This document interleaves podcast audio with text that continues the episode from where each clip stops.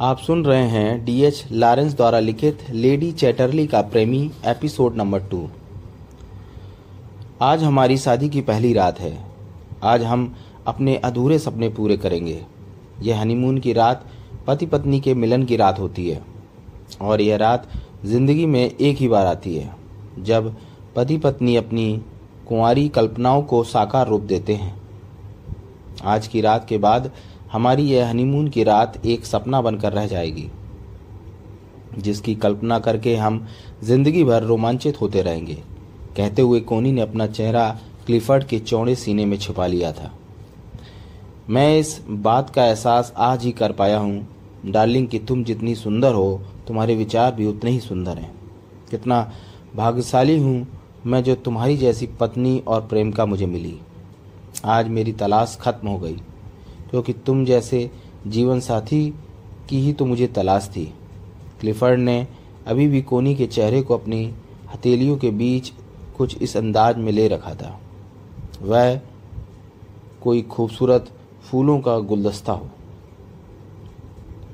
जीवन काफ़ी छोटा होता है, क्लिफर्ड। पलक झपकते ही बीत जाता है और फिर रह जाती हैं बस उसकी यादें। तो फिर क्यों ना हम आज की रात कुछ ऐसी यादों को जन्म दें जो हमेशा हमारी ज़िंदगी में रस घोलती रहें।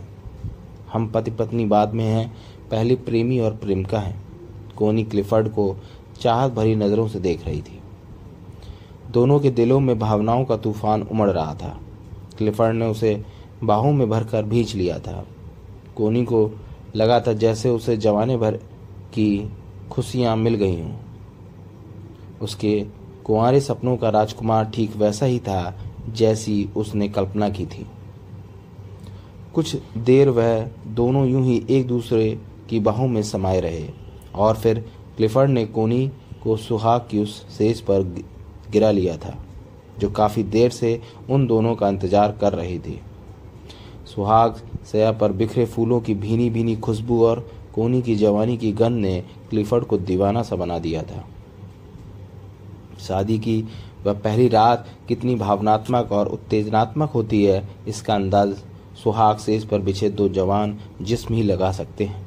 उन्हें यह भी पता नहीं चलता कब उनके जिस्म पर से वस्त तिनकों की तरह हल्के होकर उड़ गए। क्लिफर्ड और कोनी की सुहाग रात भी ऐसी ही थी।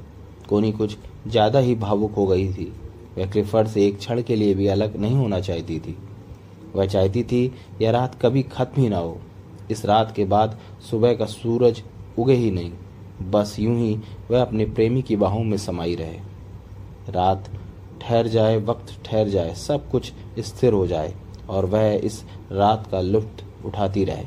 मगर वक्त कभी नहीं रुकता। संगीन से संगीन रात की भी सुबह आती है, लेकिन यह तो दो प्रेमियों के मिलन की सुगत रात थी। नई सुबह के उगने वाले सूरज को भी उस कली को देखने की लालसा होगी जो रात भर की भावनाओं से सारा बोर होकर खूबसूरत फूल बनी होगी। कोनी नहीं, क्लिफर्ड भी यही चाहता था कि यह रात लंबी और लंबी होती चली जाए, क्योंकि यह रात उसकी तमन्नाओं की रात थी, भावनाओं की पूर्ति की रात थी, प्यार में धड़कते दो दिलों के मिलन की रात थी। क्लिफर्ड चाहता था पूर्णिमा की रात का यह चाँद हमेशा यूँ ही चमकता रहे। उस पूर्णिमा के चाँद की तरह ही तो थी उसकी कोनी। कोनी केवल उसकी पत्नी ही नहीं, प्रेसी भी थी। स्वागरात का सुख जीवन में दोबारा नहीं आता। इसलिए क्लिफर्ड चाहता था कि कोनी उसके साथ लेटी रहे और वह उसकी घनेरी जुल्फों के साय में हमेशा लेटा रहे। उसका गुदाज जिस्म उसके अतृप्त जिस्म को तृप्त करता रहे।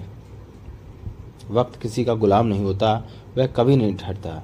निरंतर आगे बढ़, बढ़ते रहना को ही वक्त कहते हैं। फिर भी गुजरता वक्त हर इंसान को अपनी हसरतें पूरी करने का मौका ज़रूर देता है। कोनी और क्लिफर्ड को भी मौका दिया था, लेकिन वे इस मौके की अवधि बढ़ाना चाहते थे। लेकिन वक्त ने कभी भी निश्चित समय से ऊपर का मौका किसी को भी नहीं दिया, और फिर सूरज की पहली किरण ने उनके सुहाग कच्छ में प्रवेश किया था। वह उनकी वैवाहिक ज़िंदगी की पहली सुबह थी। सुहाग रात की खुशनुमा रात बीत गई थी। क्लिफर्ड ने कोनी के निर्वस्त जिसको अपनी बाहों में भरकर कहा था, कोनी डियर, कैसी रही हमारी यह सुहाग रात रात का एक एक पल रोम रोम में समा गया है। डार्लिंग, इस रात को मैं शायद ही कभी भूल सकूँ। तुम खुश होना क्लिफर्ड? कोनी कह रही थी, और उसने एहसास किया था कि क्लिफर्ड ने उसे अपनी बाहों में इतनी ज़ोर से भींचा था जैसे वह उसे अपने अंदर समा लेना चाहता हो। कुछ देर बाद जब वह दोनों अपने कपड़े पहन रहे थे तो क्लिफर्ड ने देखा था कि कोनी का चेहरा गुलाब की तरह खिला हुआ था। वह काफ़ी खुश और उत्साहित नज़र आ रही थी। लेकिन जब वे दोनों बैड टी ले रहे थे तो अचानक कोनी का चेहरा मुरझा गया। वह भयभीत स्वर में कह रही थी, तुम मुझे छोड़कर तो नहीं चले जाओगे, क्लिफर्ड। कैसी बातें करती हो, डार्लिंग? क्या कोई इंसान इतना बेरहम हो सकता है कि अपने जिस्म के किसी अंग को काट फेंके? अपने धड़कते दिल को मुट्ठी में भीज कर क्या कोई निकाल कर फेंक सकता है? क्लिफर्ड ने उसे अपनी बाहों में भरते हुए कहा था। इस एक महीने की छुट्टियों में हमारी हर रात सुहागरात होगी। हर दिन शादी का दिन होगा। इसके बाद क्या होगा, उसे हम अपने भविष्य पर छोड़ते हैं। क्योंकि मैंने भविष्य को हमेशा अपनी ज़िंदगी में खुशहाली के संदेश लेकर आते देखा है। तुम तो मेरे अतीत का भविष्य हो। कितना खूबसूरत है मेरा भविष्य। कभी ध्यान से दर्पण में देखना।